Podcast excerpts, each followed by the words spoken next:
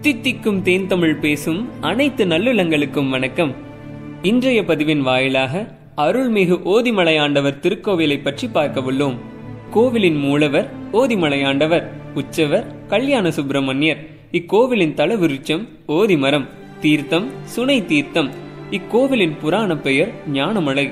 இக்கோவில் அமைந்துள்ள மாவட்டம் கோவை மாவட்டம் ஊர் இரும்பரை திரு ஓதிமலை ஆண்டவர் திருக்கோவிலின் வரலாறு. படைப்பு கடவுளான பிரம்மா கைலாயம் சென்றபோது விநாயகரை மட்டும் வணங்கிவிட்டு முருகனை வணங்காமல் சென்றார்.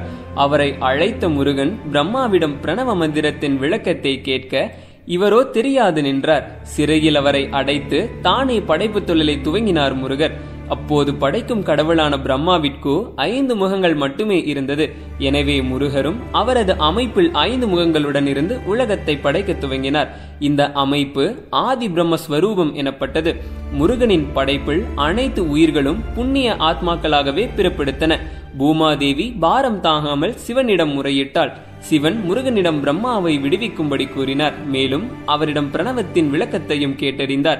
முருகன் அவருக்கு விளக்கம் சொல்லி பிரம்மாவையும் விடுவித்தார். சுவாமிமலை தலத்தில் சிவனுக்கு பிரணவத்தின் விளக்கம் சொன்ன முருகன் இத்தலத்தில் வேதம் ஆகமங்களை உபதேசித்தார். இவ்வாறு சிவனுக்கு ஓதிய உபதேசம் செய்த மலை என்பதால் இத்தலம் ஓதிமலை என்று அழைக்கப்பட்டது சுவாமி ஓதிமலை ஆண்டவர் என்னும் பெயர் பெற்றார். மலையடிவாரத்தில் சுயம்பு விநாயகர் இருக்கிறார். இவரை வணங்கிவிட்டே முருகனை தரிசிக்க வேண்டும் என்பது ஐதீகம்.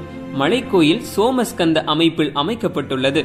முருகனுக்கு வலப்புறத்தில் காசி விஸ்வநாதர் இடப்புறம் காசி விசாலாட்சி தனித்தனி சன்னதிகளில் காட்சி தருகின்றனர். இடும்பன் சப்த கண்ணியருக்கும் சன்னதி இருக்கிறது. முருகனிடம் பிரம்மாவை விடுவிக்கும்படி பரிந்துரைத்த சிவபெருமான் கைலாசநாதராக மலையடிவாரத்தில் தனிக்கோயிலில் இருக்கிறார். முருகனை சந்தித்த போது சிவபெருமான் மட்டும் தனித்து வந்தார். உடன் அம்பிகை வரவில்லை. எனவே இக்கோவிலில் அம்பிகை சன்னதி கிடையாது. பிரம்மாவை முருகன் இரும்பு அறையில் சிறைப்படுத்தியதால் இவ்வூர் இரும்பறை என்று அழைக்கப்படுகிறது. ஓதிமலையாண்டவர் திருக்கோவிலின் மற்றொரு சிறப்பம்சம் வெண்மணல் பிரசாதம். சித்தர்களில் ஒருவரான போகர் முருகனை தரிசிக்க பழனிக்கு சென்றார். அப்போது அவருக்கு சரியாக வழி தெரியவில்லை. வழியில் இத்தலத்தில் தங்கி இவர் முருகனை வேண்டி யாகம் ஒன்றை நடத்தினார். அப்போது இத்தலத்தில் தோன்றிய முருகன் அவருக்கு வழியை காட்டினார். வழிகாட்டிய முருகன் இத்தலத்திலிருந்து சற்று தூரத்தில் உள்ள குமாரபாளையம் நாகநாதேஸ்வரர் கோவிலில் ஒரு முகத்துடன் காட்சி தருகிறார். ஆறு முகங்களுடன் உள்ள முருகன் போகருக்கு வழிகாட்ட ஒரு முகத்துடன் சென்றதால் ஓதிமலையில் ஐந்து முகங்களுடனும் இத்தலத்தில் ஒரு முகத்துடனும் இருப்பதாக சொல்கிறார்கள். தல விநாயகர் அணுக்கை விநாயகர் என்றும் அழைக்கப்படுகிறார். போகர் யாகம் செய்த இடத்தில் உள்ள மணல் தற்போதும் வெண்ணிறமாகவே காட்சி தருகிறது. விசேஷ காலங்களில் இதுவே பிரசாதமாகவும் கொடுக்கப்படுகிறது. அருள்மிகு ஓதிமலையாண்டவரின் அருளால் அனைவருக்கும் நன்மை உண்டாகட்டும்.